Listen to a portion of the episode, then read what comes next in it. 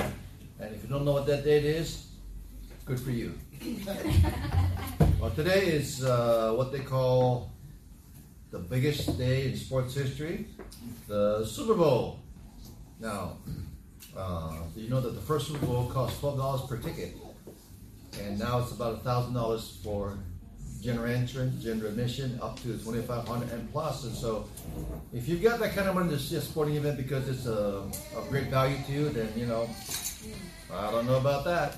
I'm just telling you, this is the biggest day, and I know something about the game. Uh, there was a previous Super Bowl before 1967. It's in the Bible. Did you know this? There was a super contest between a young boy and a giant. He was not from New York, but he was a giant, a real giant.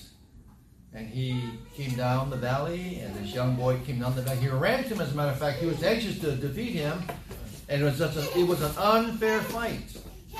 It was an unfair fight. I'll tell you another story about a man who was against false prophets of Baal, 850 of them. That too was an unfair fight. Now you might be asking, how can that be unfair? Well, one against 850, that's pretty unfair. Giant against a boy, that's pretty unfair. But the unfairness really was this it was the fact that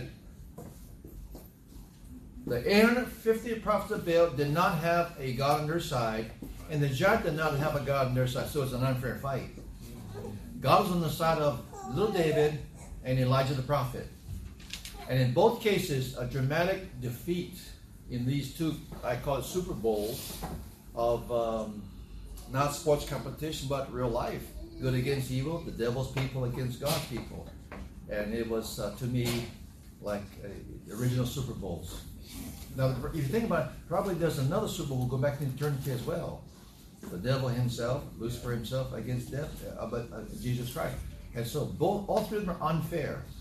You never want to fight against God. You never want to go against what God says is true. And in all of these cases, uh, the ones who did not have the true God on their side, they lost. Now, by the way, speaking about football, how are scrambled eggs and uh, a football losing football team the same? What's the parallel between scrambled eggs and the losing football team? They've both been beaten. They've both been beaten.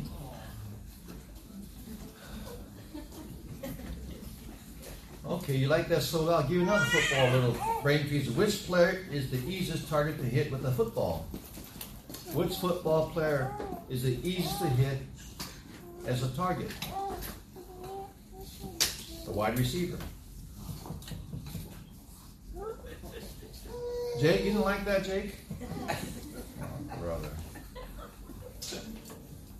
Well, here's some good news. Uh, Sister Lara had a procedure done, had a stent put into her, successful. She feels a lot better. She feels great, a lot of energy and so on. So praise the Lord for good medicine. So that's a blessing hear, Loretta. And um, let's see, I wrote something else down here. I can't read my writing, so I guess I can't report that. Um, no, you can't read it too. Look, see, looks like baby spindle or something. Oh, the baby sprinkle. Oh yeah, baby sprinkle back there for uh, what is her name? Crystal. Crystal. Ginkgo biloba does not help. Nothing helps. But uh, so baby sprinkle, baby sprinkle back there. Thank you, ladies, for being being blessing to her. And uh, when are you due? February 28th. 28. Okay. Uh, Harvey, car's got to be fixed before then. Tomorrow's the appointment. Please pray for that car to be uh, worked on properly, get done at the dealership. Uh, but that's kind of an oxymoron. It's like taking a patient to Tripler to get fixed.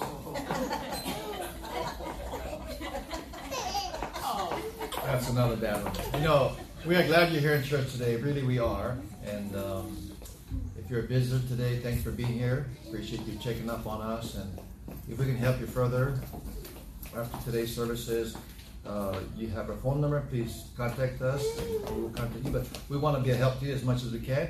Uh, we know one thing: uh, there's many kinds of churches, many kinds of churches, many kinds of Baptist churches, many other independent Baptist churches on this island.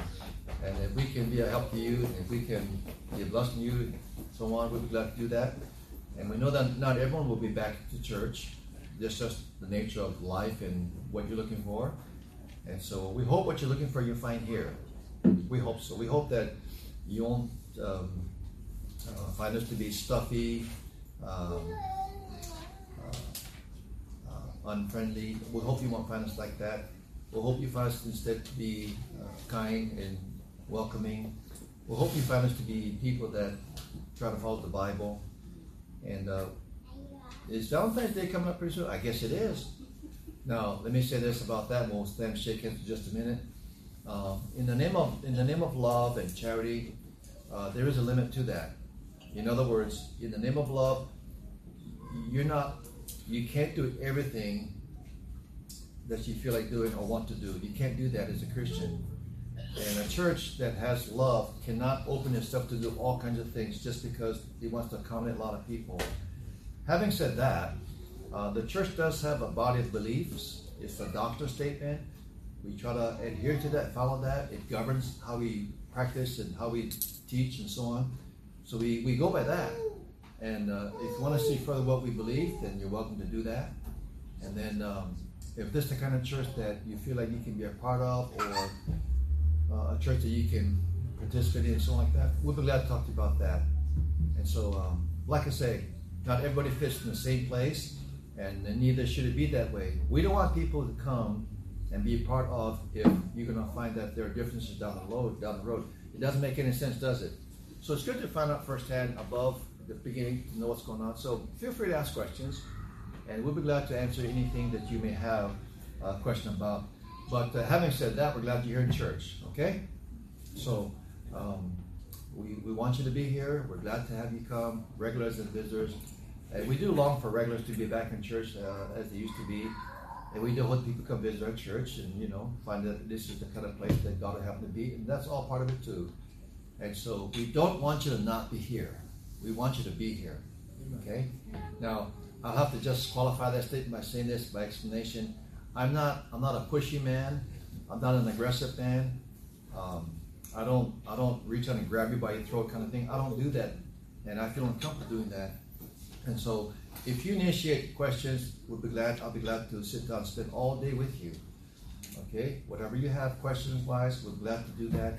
But I'm I'm, I'm not comfortable reaching out too much. Okay, uh, I used to be in sales years ago, decades ago. I used to sell Kirby vacuum cleaners. I think he was sold it too, and that's why the company went broke. But uh, uh, I used to do that, and we were taught certain sales techniques. And uh, I never liked doing that because a lot of it was hard sell, aggressive, pushing, you know. And uh, let me tell you this: we, I once demonstrated a, a, in a customer's house, potential customer's house, and um, sorry, they came to our house. They came to our house. We had gone to a trade show, and then we filled out this little form for a free set of steak knives back there at the Blaisdell, and so we put it in a box. And then somebody called us. Oh, we got your name, and you got a free, you got a free set of steak knives. Is that right? Yeah. All you got to do is let us come by and demonstrate the Kirby vacuum cleaner. Well, how long is this going to take? Oh, about two hours. It went about three and a half. But anyway, okay, free steak knives. So they came by. We had a, a canister vacuum cleaner. Worked pretty good, we thought. This guy came out with with the aircraft carrier and the B-52s and everything, and he showed everything. It was very impressive and he got this canister and he, he went over our couch and picked up all this stuff that we were sitting on. Oh no. And then he said, Now if you run this on your bed sheets, it'll pick up all this stuff that you're sleeping on. And we thought, oh gross. And it the way it was uh, demonstrated was very impressive. And you have kids, yes, and they're back in the car. This is what your kids are playing on. You horrible parents. We felt like that. And we were like, oh. And this guy said this. Well, let me just go to the car and I'll take your junk vacuum cleaner with me and I'll bring in a new one. He went and he grabbed. I said, whoa, whoa, whoa, whoa. See, that was aggressive, hmm. aggressive salesmanship. I said, you're not doing that. Oh, well, don't you want your kids to be healthy? Don't you want your family to have health? I said, yeah, but no, you're not taking that. Bring it back over here. He's actually going to do that. That's hard sell. We don't like to do that. We don't like to do that. When it comes to witnessing, we don't like to do that. When it comes to, we don't like to do that. We just want to tell you that, okay, we believe certain things, and if we can help with that, great. Okay, so that's where we stand. Does that make sense? Makes sense. All right. Okay, let's do this before we dismiss um, the Chinese ministry to their service. Let's just go ahead and stand and shake hands with one another and say hello to somebody. Tell them that you're glad that they're, seeing, you're seeing them in church. All right, let's stand, please.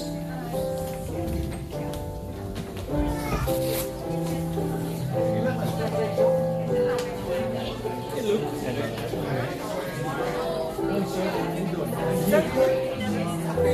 Gracias.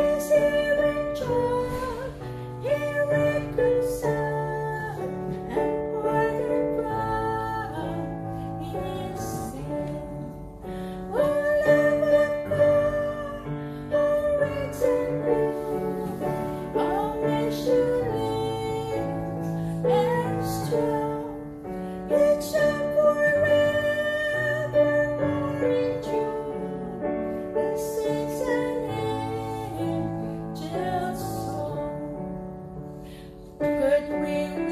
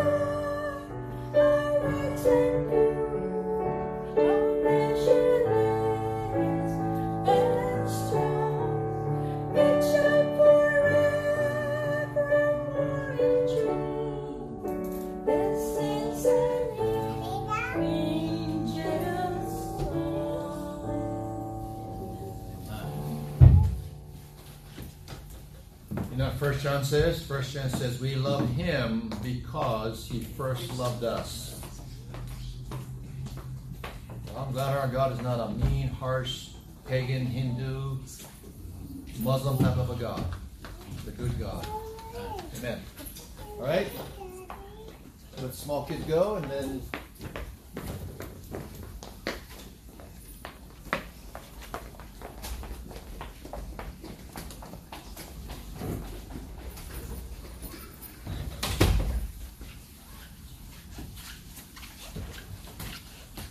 Continuing on our character study, looking at different characters in the Bible, today we're going to look at Rehoboam, King Rehoboam. So go ahead and turn to Chronicles chapter Second Chronicles chapter 12. Second Chronicles chapter 12.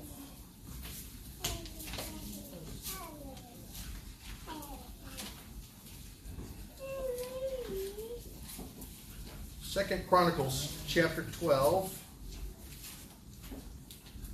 give you couple minutes. I still hear pages me. Not one of the most read books of the Bible, is it? Second Chronicles. All right, Second Chronicles chapter 12. We're going to read verse 1. It says, And it came to pass when Rehoboam had established the kingdom and had strengthened himself, he forsook the law of the Lord and all Israel with him. In the Bible, we have several examples where someone did evil They were confronted because of what they did, and then the outcome was based on their reaction. We have examples like King David. Of course, we know King David, he committed adultery and murder, and then he was confronted by Nathan the prophet. Nathan's response to the prophet uh, was largely um, deter- it determined the outcome as far as God's judgment. We have the king Ahab, who was confronted because of his sin. We have the nation of Israel, who was confronted by different prophets. We have the city of Nineveh that was confronted by the prophet Jonah. And of course, we see how they repented and, and then God withheld judgment from them. Now, Rehoboam, King Rehoboam, is one of those examples that we're going to look at in the Bible. And if you remember with the history of the kings of the nation of Israel, it started out with Saul being the first king of Israel, and then David, and then Solomon, and after that, the kingdom split. The kingdom split into the, uh, or the na- I should say, the nation of Israel split into two different kingdoms: the northern kingdom and the southern kingdom. Jeroboam took the northern kingdom. Solomon's son Rehoboam took the southern kingdom. The northern kingdom maintained the name Israel, and then the southern kingdom became the uh, the kingdom of Judah. And so Rehoboam was the king of Judah. And my title of this message is The Reproach of Rehoboam. The Reproach of Rehoboam. And uh, re- the word reproach means a disgrace or a shame. And I'm going to show you some reasons why I title my message as such because Rehoboam, we're going to see some mistakes that he did and the outcome of the, those mistakes that he made in the Bible during his reign as a king. Number one, number one, I want to talk about the rejection. Rehoboam's rejection. Rejection of what? The rejection. Look at verse 1. Again, and it came to pass when Rehoboam had established the kingdom and had strengthened himself, he forsook the law of the Lord and all Israel with him. He rejected the law of the Lord. That's his rejection, rejecting God's word, rejecting the law of the Lord. We're going to see uh, that under his leadership, the southern kingdom, Judah, they went into idolatry. The Bible even says in 1 Kings chapter 14, it says there were sodomites in the land. Idolatry, sodomy, sodomy, we know in the Bible is another word for homosexuality. That's how bad it got under the reign of Rehoboam. Why is that? Why did he allow that to happen under his leadership? Look at verse 14. It's going to tell us why. In Second Chronicles chapter 12, look at verse 14. And he did evil because he prepared not his heart to seek the Lord. That's why he did evil, because he prepared not his heart to seek the Lord. Many times when people do wicked things, it's because their heart is wicked. You wonder why people do certain things? It's because of their heart. There's a famous preacher, and he, he had a, a sermon or, or a saying, and he said, Your heart is the heart of the matter. Your heart is the heart of the matter. The Bible uses the word heart uh, almost uh, synonymously with, with your mind.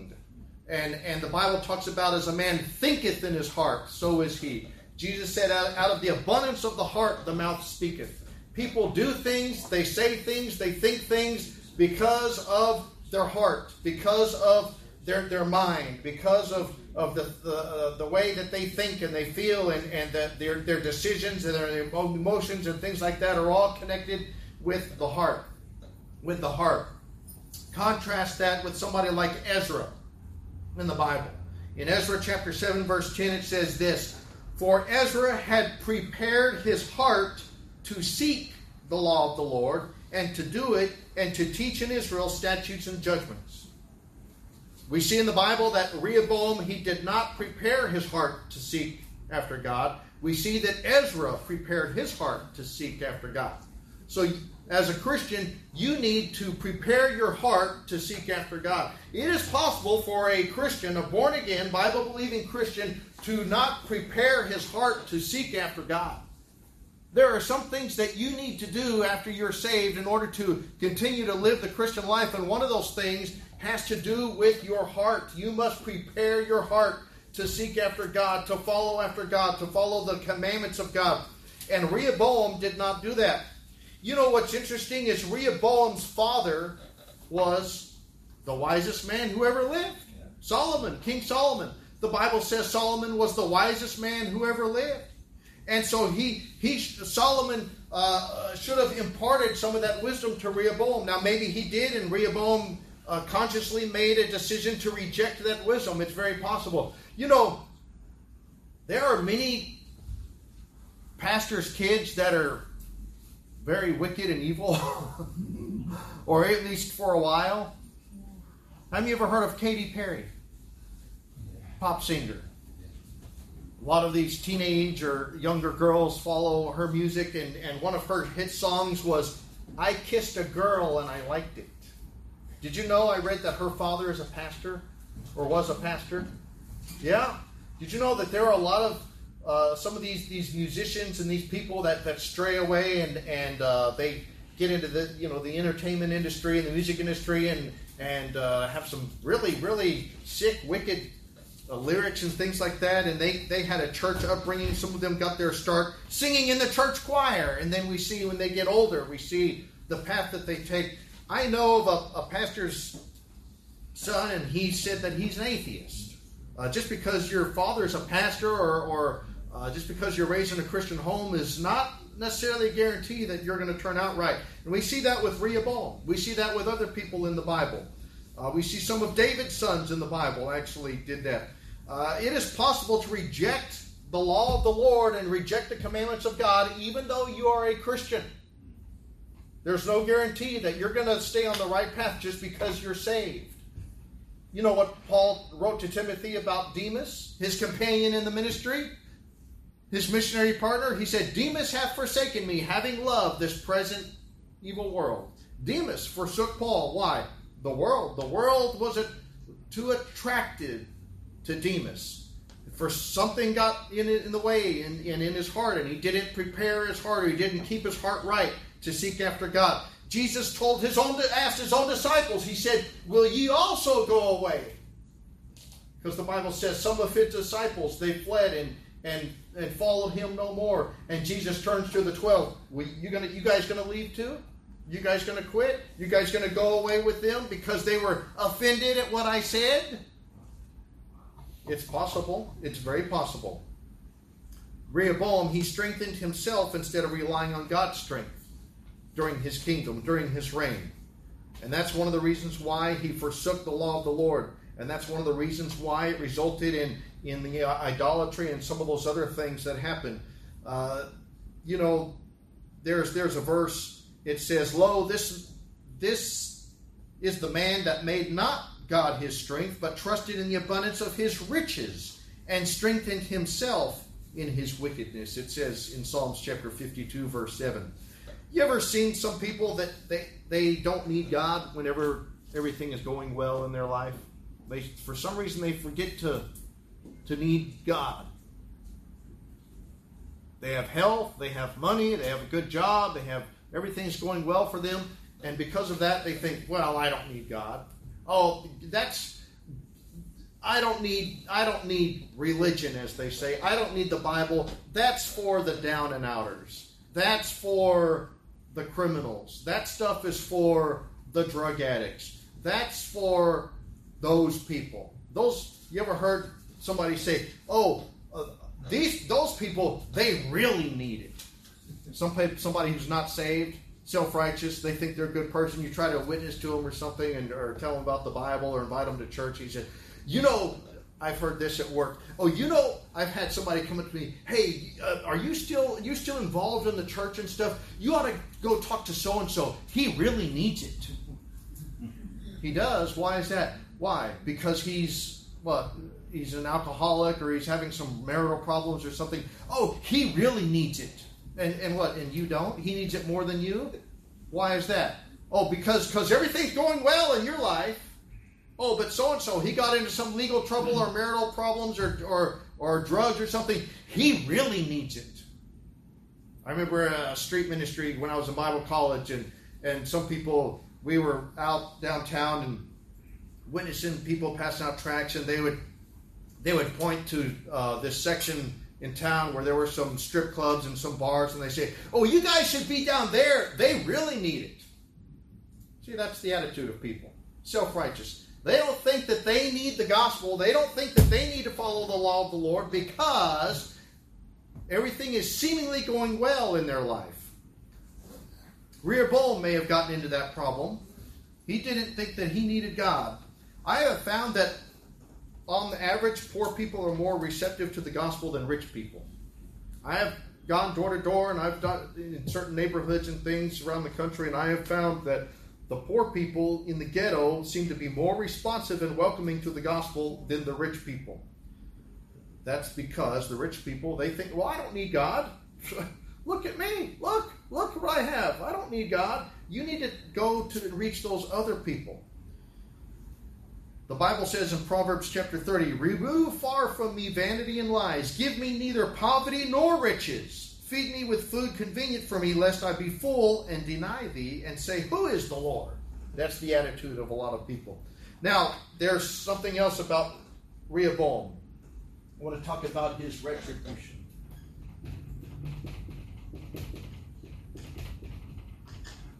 Retribution. His. Uh, punishment, his payback for his forsaking of the law of the Lord. Let's read beginning of verse 2. Second Chronicles chapter 12, verse 2. And it came to pass that in the fifth year of King Rehoboam, Shishak, king of Egypt, came up against Jerusalem.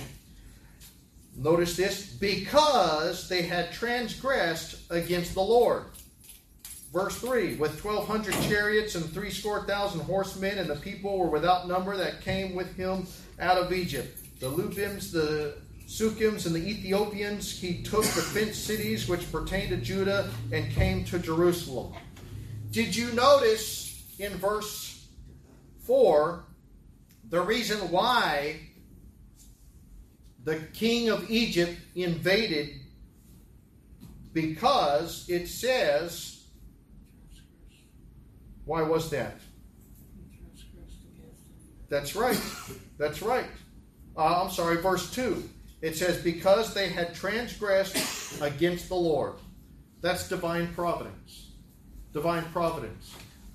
You know, all of these different affairs and different wars and things, invasions uh, in the world, all throughout history, all throughout the Bible, and even in modern times, God allows those things to happen for certain reasons. And some of the reasons we see in the Bible is because of its chastisement and chastening of wicked people. He did that with the nation of Israel. He allowed unsaved Gentile pagan kings to invade Israel as punishment for their sin. God is involved in the political affairs of this life. The Bible says in Proverbs 21, verse 1 The king's heart is in the hand of the Lord as the rivers of water he turneth it whithersoever he will. We see that in the book of Daniel. God was instrumental in the political affairs of the world with different the, the rise and falls of different kingdoms.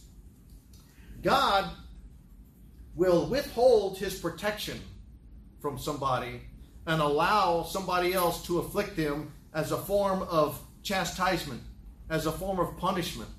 He's done that with nations. He can do that in an individual's life. We've seen that. He can do that in the life of a Christian. He can, he does, and he will. He will withhold protection. People will rebel against God, against God's laws. Then God says, "Okay, you don't you don't want to obey me." And you know one of the reasons why God has commanded certain things in the Bible, it's for our own protection. God says, I have given you these rules and these laws for your own protection. And if you don't obey them, then they are not going to protect you.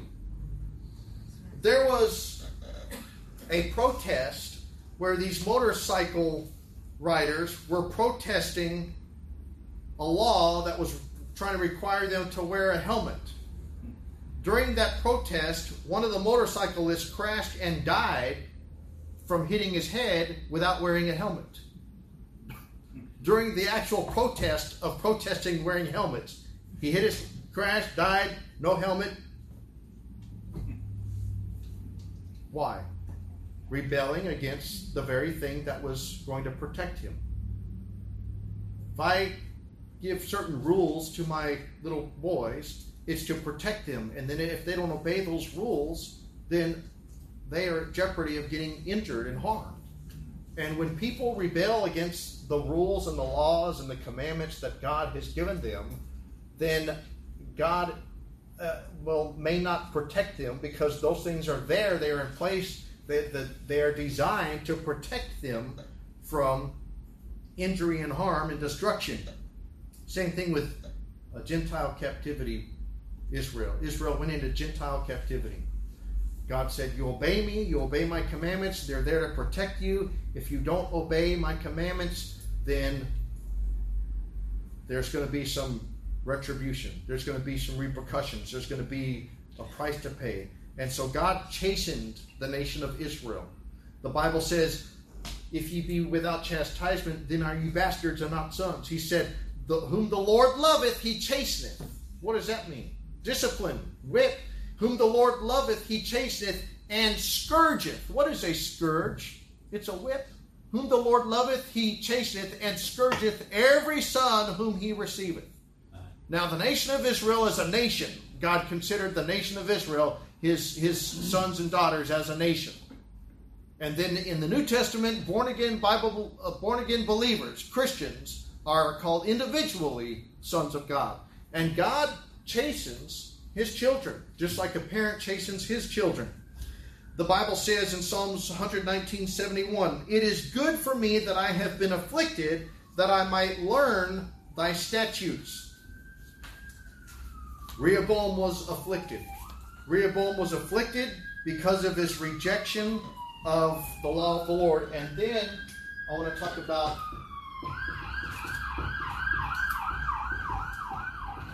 a positive attribute of Rehoboam. Excuse me. His repentance. Look at verse 6.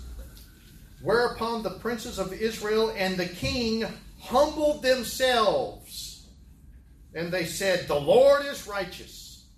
Now that's a good thing that we can talk about as far as Rehoboam, his attitude, his reaction. He humbled himself when he was afflicted, when he was invaded by, when he was afflicted by the king of Egypt, he realized, you know what? I made a mistake. I blew it.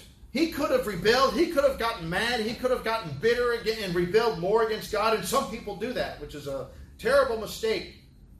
But like the nation of, of Nineveh, when they were confronted by the prophet Jonah, what did he do? He humbled himself.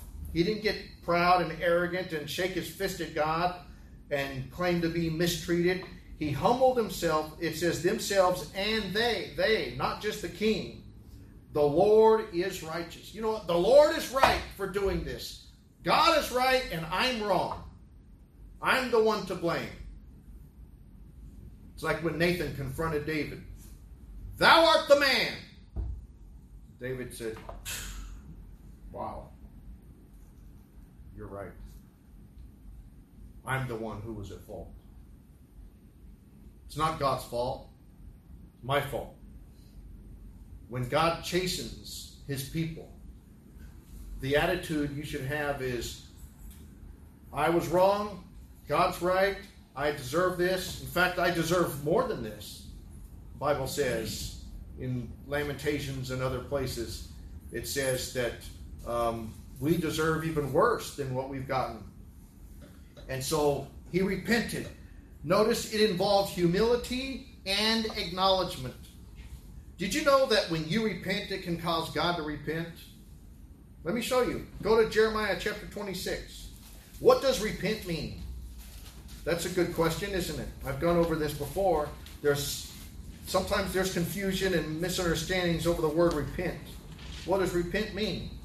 You know, the word repent basically means to change your mind.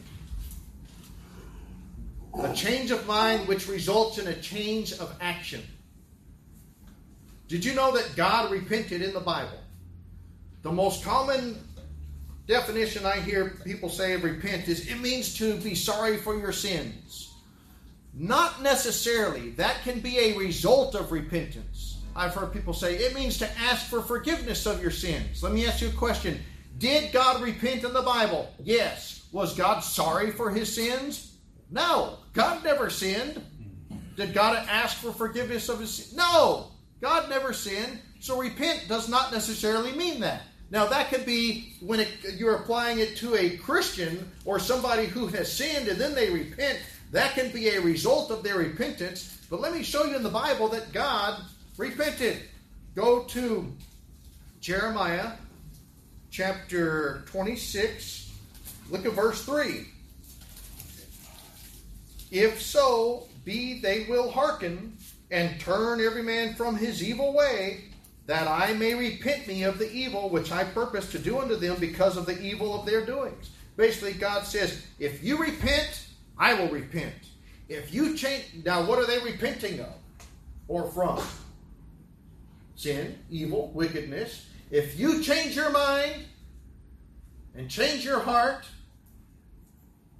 and stop doing those things, if you repent in that sense, then I will repent, God will repent of the evil that He was going to do to you because of the evil that you did. You understand? By you repenting, you can cause God to repent. Repent of what? Of the chastening that He would do because of your wickedness, because of your lack of repentance. They recommend mechanics and people, they recommend that you do preventive maintenance if you own a vehicle. Preventive maintenance. So that your car, well, we know inevitably every car breaks down. That's just the laws of physics and thermodynamics. But there are certain things that you can do to try to prevent your car from breaking down unnecessarily. They say number one, do your own inspection. You know, you go, you have to get your annual inspection, get and all of that. They say, well, do your own inspection. They say, learn to check your fluids. You know, your oil and your uh, brake fluid and, and coolant and power steering fluid and all of that. Check your own fluids. They say inspect and get your timing and certain serpentine belts replaced when necessary. They say check your oil and get it changed regularly. Check your battery and clean the contacts. Replace your cabin air filter. Replace your engine air filter. Get your tires rotated and balanced and your alignment checked. Check your change your spark plugs. They say that a snapped timing belt can cause up to $2,000 worth of damage in your car. So get your timing belt changed before it happens. That's called preventive maintenance. Take care of your vehicle so that you don't have unnecessary repairs. You know, your Christian life, you need to exercise preventive maintenance. Check yourself, check your the condition of your heart, check about the things that you're doing if they line up with the word of God. Preventive maintenance. What are you preventing? The chastisement of God.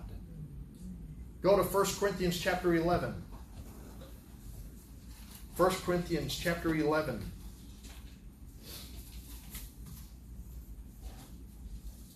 Look at verse 31. 1 Corinthians 11 31. For if we would judge ourselves, we should not be judged. But when we are judged, we are chastened of the Lord that we should not be condemned with the world. God says, Look, if judge yourself, how do you judge yourself? Well, you know how to judge other people, right? Thou shalt not judge. How many ever heard of that? When you say something's wrong and then people they misquote the Bible and they judge you and tell you that you're not supposed to judge. When they're telling you that, they're judging you. They're being a hypocrite. That you're not supposed to judge. Well, then why are you judging me? The Bible says if we would judge ourselves, look into the mirror of God's Word. Hey, you looked in the mirror this morning, hopefully, before you came to church. What did you do? You looked, see how if you're presentable, brush your hair and all of that, and okay, look in the mirror of God's Word and judge yourself. Look at the mirror. The mirror does not lie.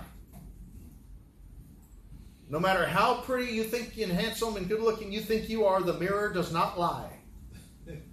And this mirror does not lie. Amen. Yea, let God be true, but every man a liar. Amen. And so you look in the mirror of God's Word, and then you compare yourself with this. You say, okay, how do I line up? What's the mirror telling me?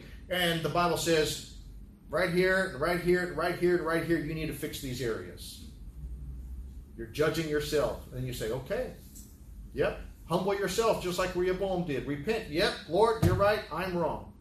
Humble yourself, acknowledge it, repent, change your mind about it, prepare your heart to seek after God. Preventive maintenance. And the Bible says if you do that, if we would judge ourselves, we should not be judged. Meaning, okay, I'm going to judge myself. I'm going to take care of it so that God doesn't have to step in and judge judge me because I'm not doing it myself. And when God has to do it, then it says, but when we are judged of God, we are chastened of the Lord that we should not be condemned with the world. God says, okay, I gave you chance after chance and warning, and you're not doing it, you're getting careless. Now I have to step in and I have to do something that's going to get your attention and get you back on the right path. And it's not pleasant. So you need to exercise preventive maintenance in the Christian life. All right, now I'm going to talk about Rehoboam's rescue.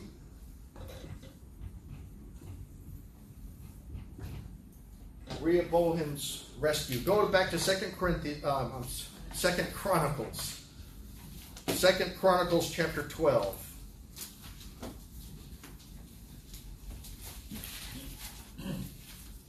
You know, he was rescued because he repented. Second Chronicles chapter 12. Look at verse 7. Second Chronicles chapter 12, verse 7. And when the Lord saw that they humbled themselves, see, God said, All right, you're, you're, you have the, the, the right response to the chastening and the judgment that, you, that, I, that I inflicted you with. And when the Lord saw that they humbled themselves, the word of the Lord came unto Shemaiah, saying, They have humbled themselves, therefore I will not destroy them, but I will grant them some deliverance, and my wrath shall not be poured out upon Jerusalem by the hand of Shishak. Look at verse 12. And when he humbled himself, the wrath of the Lord turned from him, that he would not destroy him altogether, and also in Judah things went well. Because he repented, he judged himself, he acknowledged his sin, he, he acknowledged that God was right. He said, The Lord is righteous. He was rescued. He was rescued. The, his reaction to the prophet was the reason for this. And again, we see divine intervention where God is intervening. First, he allows the king of Egypt to come in and invade Jerusalem. And now he says, okay, now I'm going to step in. I'm going to to return my hand of protection, and I'm not going to allow them to, dis- to, to destroy Jerusalem as much as they could have. The Bible says in Psalms 106, verse 10, And he saved them from the hand of him that hated them, and redeemed them from the hand of the enemy. We see over and over again in the Bible where God steps in and he, he withholds his judgment and he intervenes with political affairs. We see that with in the book of Jonah with Nineveh. He did that. We saw uh, different times with the nation of Israel. You know, there was on the island of Maui, there was a tourist, and he lost his wave runner.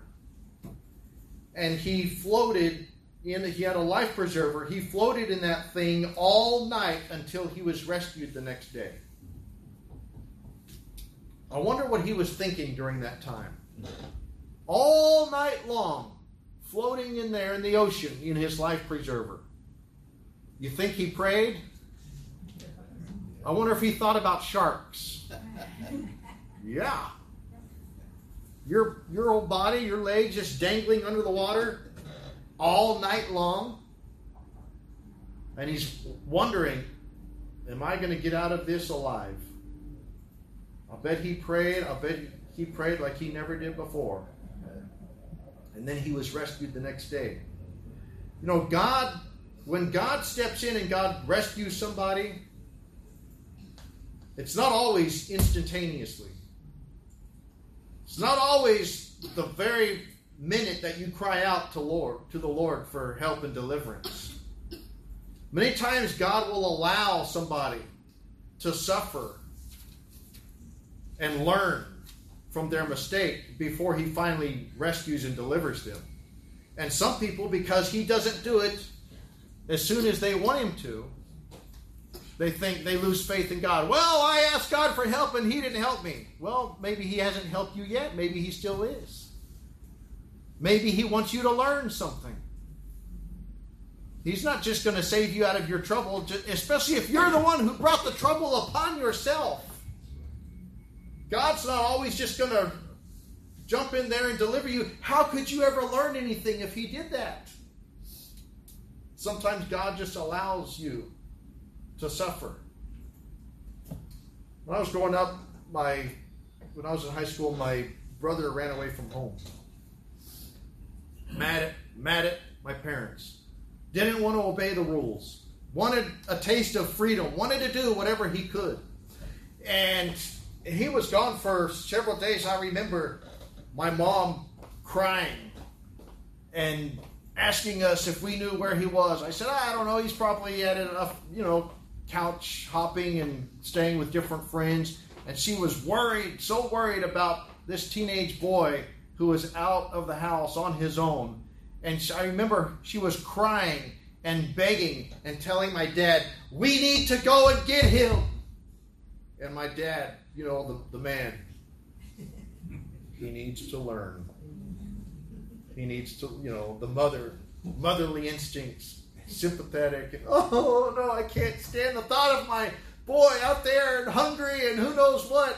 And the father, he needs to learn. He needs to learn. And that's exactly what happened. He did learn. He needed to learn the hard way.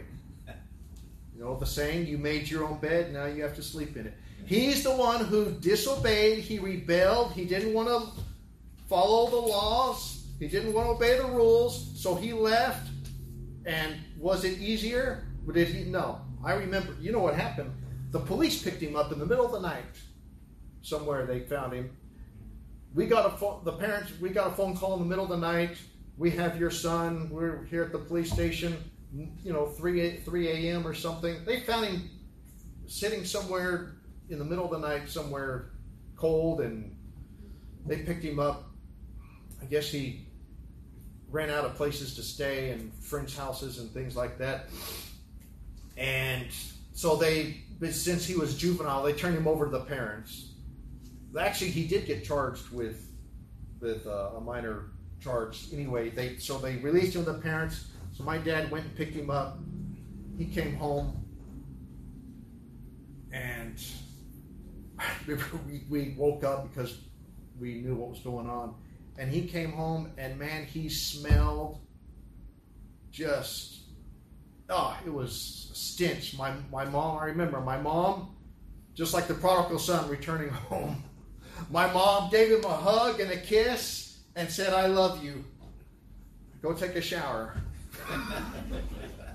Smelled like, like a homeless person because he was at that point. And I remember he came in, oh man, he stank and his hair looked all oily, like hadn't been brushed or washed in a week. It was, it was disgusting. And you know, and he came home and you could tell he had been humbled. He had been humbled. He was embarrassed. He was ashamed. He didn't want to admit it, but you could tell. You could tell. He missed the home cooked meal and the warm bed and the hot shower and all of that. And he learned, and he so he was rescued, but he still had to suffer until he was rescued. He still had to suffer, just like the prodigal son slopping the hogs. And so that leads me to my final point about Rehoboam. Even though he was rescued, you know what there was in his life?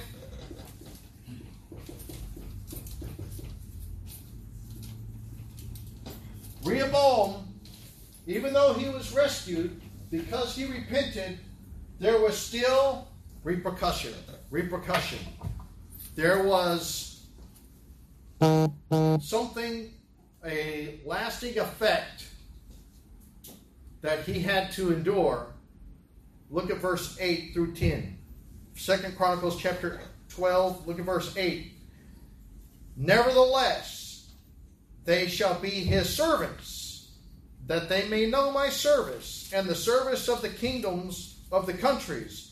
So Shishak, king of Egypt, came up against Jerusalem and took away the treasures of the house of the Lord, that would be the temple, and the treasures of the king's house, he took all, he carried away also the shields of gold which Solomon had made, instead of which King Rehoboam made shields of brass, and committed them to the hands of the chief of the guard that kept the entrance of the king's house. Rehoboam repented of his wickedness. God rescued him from Shishak, king of Egypt, but in, even though all of that happened, there's still some repercussion. There's still this this uh, reward, this um, long-lasting effect that he had to suffer in spite of the fact that God had rescued him and forgiven him. It was a partial deliverance, is what it was. It was a partial deliverance. It was not complete. You know, God allowed Rehoboam to see the contrast between these masters. God said, You don't want me as your master? You don't want to obey my laws? Okay, here I'll give you another master. Here's a Gentile king, king of Egypt. How do you like that? Compare the two. Which one do you think is harsher? Which one do you think you had a better life under? Obviously, we know when Israel obeyed God, God took care of her.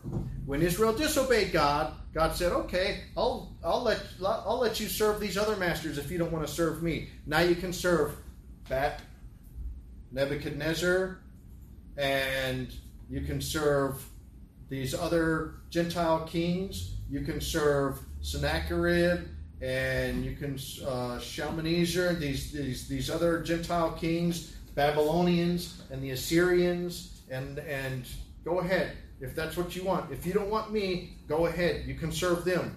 How's the contrast?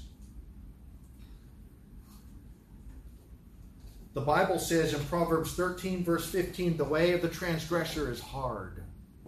The way of the transgressor is hard.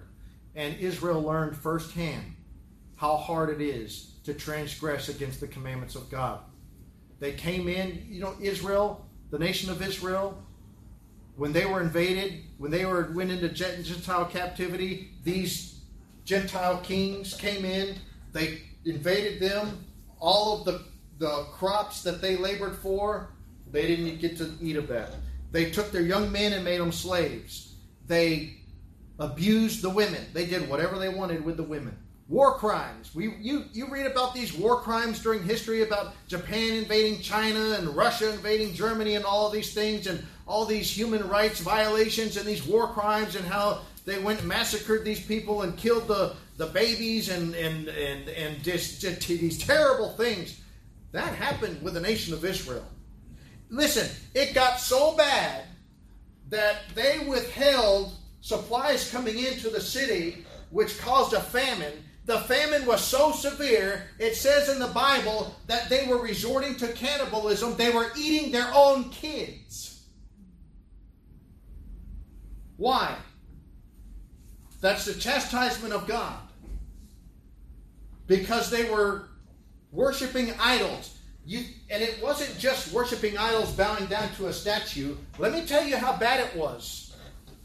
They were offering their own babies as burnt offerings to these pagan idols and these pagan gods. That's why the chastisement of God was so severe on Israel. Because of the wickedness was so depraved that they they started sacrificing their own babies.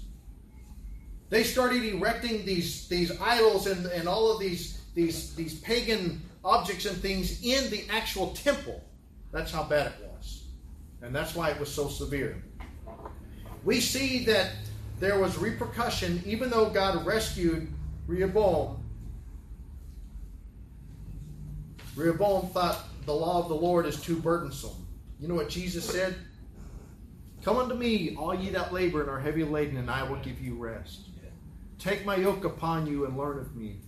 For my yoke is e- easy and my burden is light. That's what Jesus said. Notice that it says in verse 10 that Rehoboam, he had to make shields of brass because the king took away the gold. You know what that is? It's an inferior substitute. Inferior substitute. There was a price to pay. There was a price to pay. just because somebody gets saved and God forgives their sins doesn't mean that they will never reap for their past sins. The Bible says, Be not deceived, God is not mocked. For whatsoever a man soweth, that shall he also reap. You can reap for your past sins before you were saved. You can reap for your sins after you were saved. You can still be forgiven. And God will take away the sin. God's not necessarily going to take away the result of that sin. Some of the things that people were involved in before they were saved or even after they're saved, they reap for that years, sometimes years later. Listen, you you smoke cigarettes your whole life and God forgives you of that, you could still die of lung cancer. The inmates in prison, some of them, a lot of them are saved. Actually, I'm surprised how many of them, maybe I'm not surprised at this point, but many of them, I would say most of them that I've ministered to, they claim to have been saved before they were incarcerated. And I'm thinking, well, what went wrong? Here you say you were raised in a church, you were raised in a Christian home, and you were saved, and this and that, and, I'm, and here you are. Inmate after inmate after, after inmate, I see that.